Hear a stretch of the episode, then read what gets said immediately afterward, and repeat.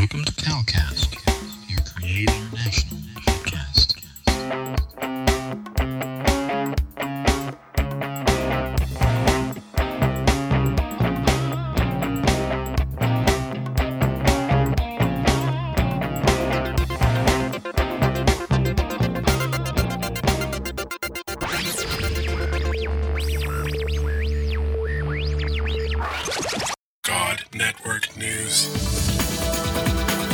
Where we give you a new perspective. on events happening in our world today.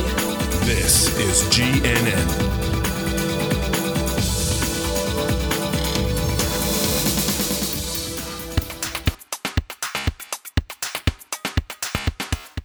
This is God Network News, episode 80. Welcome, GNN fans, to another episode of God Network News, the podcast that tells you what God's doing around the world. Not what CNN tells you, but what GNN tells you is going on in the world. If you're tired of listening to all of that crisis network news and you want to hear what God's doing, well, give us a listen.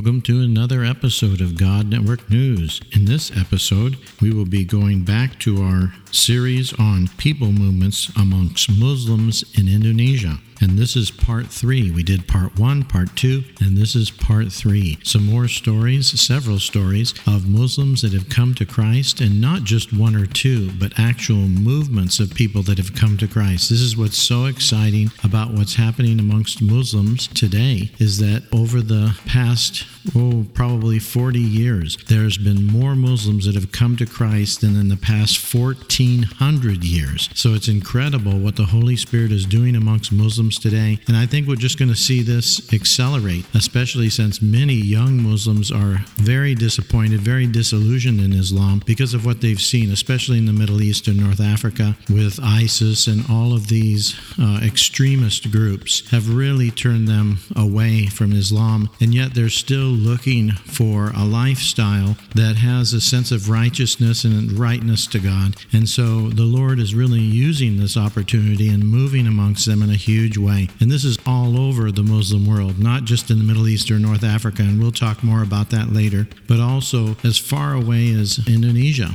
Even though it's the largest Muslim country in the world, it's probably as far away from the Middle East as you can get. But here are some exciting stories of what God's doing in power by His Spirit in Indonesia.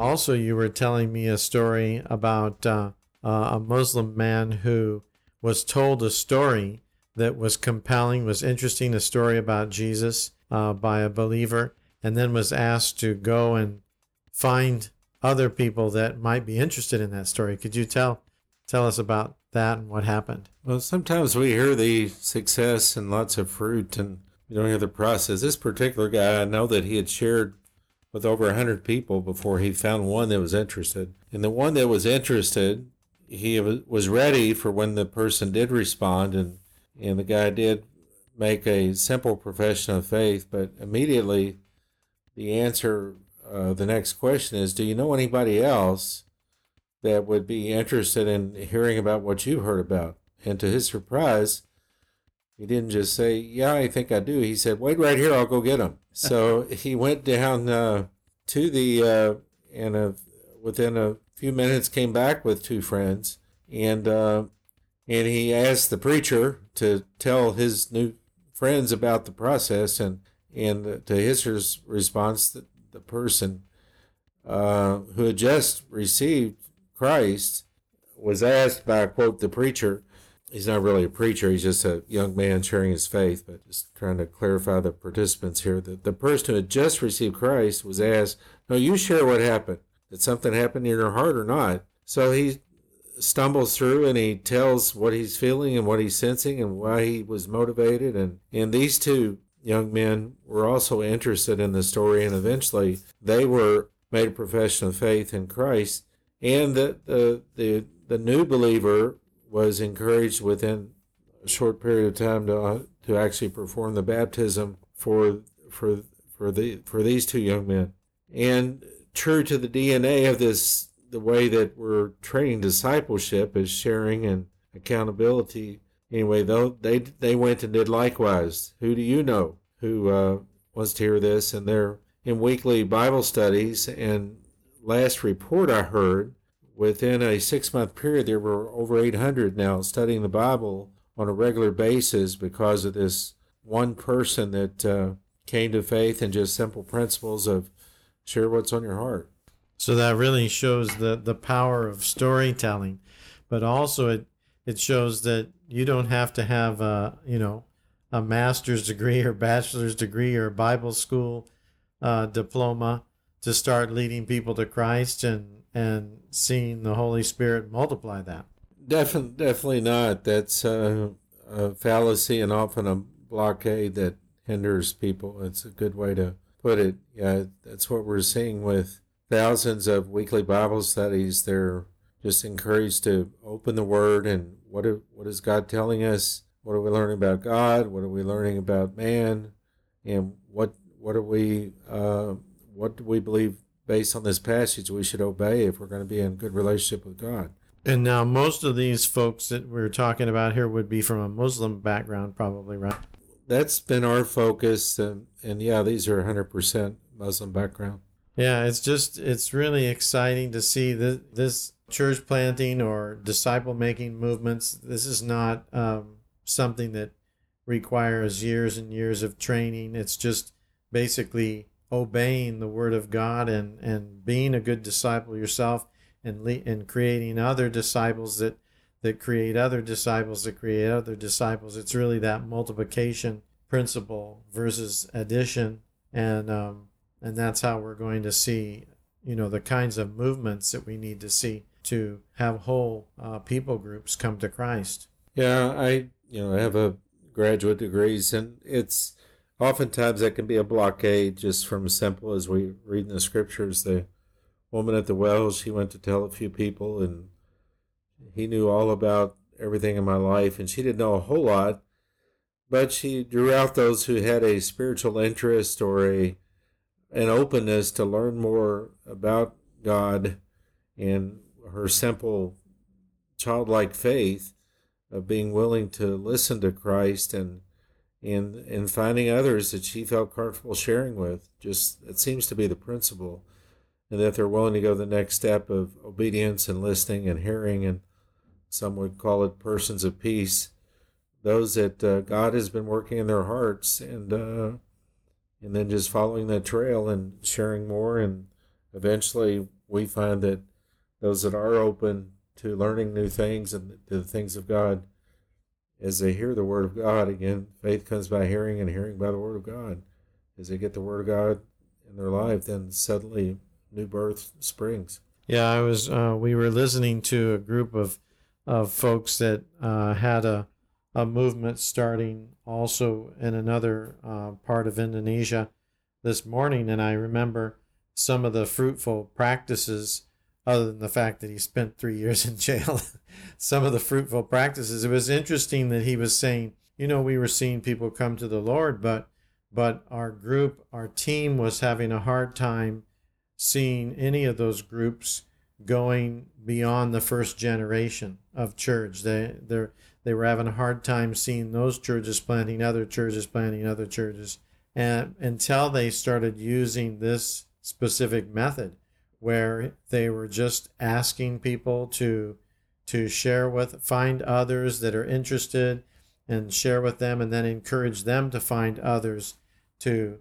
share the story with and and so on. And that seemed to be uh, at least one of the um, fruitful practices or methods that really started to see multiplication happen yeah it's sounds very simple but it's um, just part of the process of uh, of sharing and and uh, asking those that they know. As I heard one friend recently say, I just led two people to faith, but putting in the right DNA up front with them that this is what we do. What I've done with you is part of the normal Christian life, and now that's become several hundred. uh, followers, but uh, we sometimes see that there hear reports of large movements and wow, how can I get to a large number? But it's it's sort of like with anything, just keeping the basics and keeping it simple, and just sharing the faith and having some boldness and over the timidity and just sharing with people and these simple principles of uh, just sharing what you know and, and not getting too complicated with it. Yeah, that's really really amazing. Do you uh, can you remember uh, or think of any other stories similar to this that are happening in your region of the world that might you know might have kind of a unique uh, story to it? I don't necessarily recommend this particular method, but it did produce some fruit. Uh, we had a, a foreigner, and he was using a local Bible student as a translator. And the foreigner didn't know enough to be concerned for his safety, and the Bible translator did, and so he was shaking in his boots as they're in a pretty hostile area. But as they shared a story from the scriptures with a, a person, the, the person, as they asked, Would you like to hear more? And so they made an appointment for the next day. As they came back the next day, they shared two or three more stories from the scripture about Lord, and uh, and then they left. And the third day, they they came back to visit the man, and as they were moving on, they, they were just the plan was to just give him uh, their text message number so that if he wanted more information, he could contact them. But as they're about to leave, the gentleman said, uh, "No, you can't leave." And they were startled, and uh, he said, "Why can't we leave?" He said, "Well, I had a dream last night, and in my dream there were three white lights at the door, and he said, "This is the truth. You must listen to it." What was interesting, the previous days they had only had uh, the two of them come, but that day they had a third friend accompanying them, so they had three uh, bright lights at the at the door there. So this man, so they went back in and shared several more stories, and the guy did make a profession of faith, and and seems to be the common way. And again, they challenged him with, "Who do you know that to receive this or would like to hear this message?" So, which led to some that he knew in his circles, and within again within six months there were several hundred believers, all of Muslim background, just using this same uh, same method. But again, before they found this one, they had talked to dozens. So again, it's not just do this one time and this is going to happen, but it's quite uh, interesting. Yeah, no, that's great. It's uh, we just already uh, have been hearing this sort of reoccurring theme over and over again, and I'm I'm reminded of that that passage uh, where Paul is talking to Timothy and encouraging him to do exactly that. You know, find people who are reliable that you can input into, you can share the story with, and then have them pass it on to others that they find that are reliable. And so it's it's it's not just following that simple principle, but it's also recognizing that that it's it's much more effective to use other people's sort of natural uh, relationships, right? Their sphere of relationship, their network of relationships, and that the gospel flows naturally on that uh, on that pathway, that level, and probably because it's the relationships are all based on trust and openness and honesty, sincerity, and and that's what opens people's hearts to uh, the message of Christ. So it's pretty exciting. Well, um, thank you very much for sharing some of those stories, and maybe you'll think of a few more over the next day or so, and I can capture some of those as well. Thank you, Larry. You're quite welcome. Thank you for all that you do.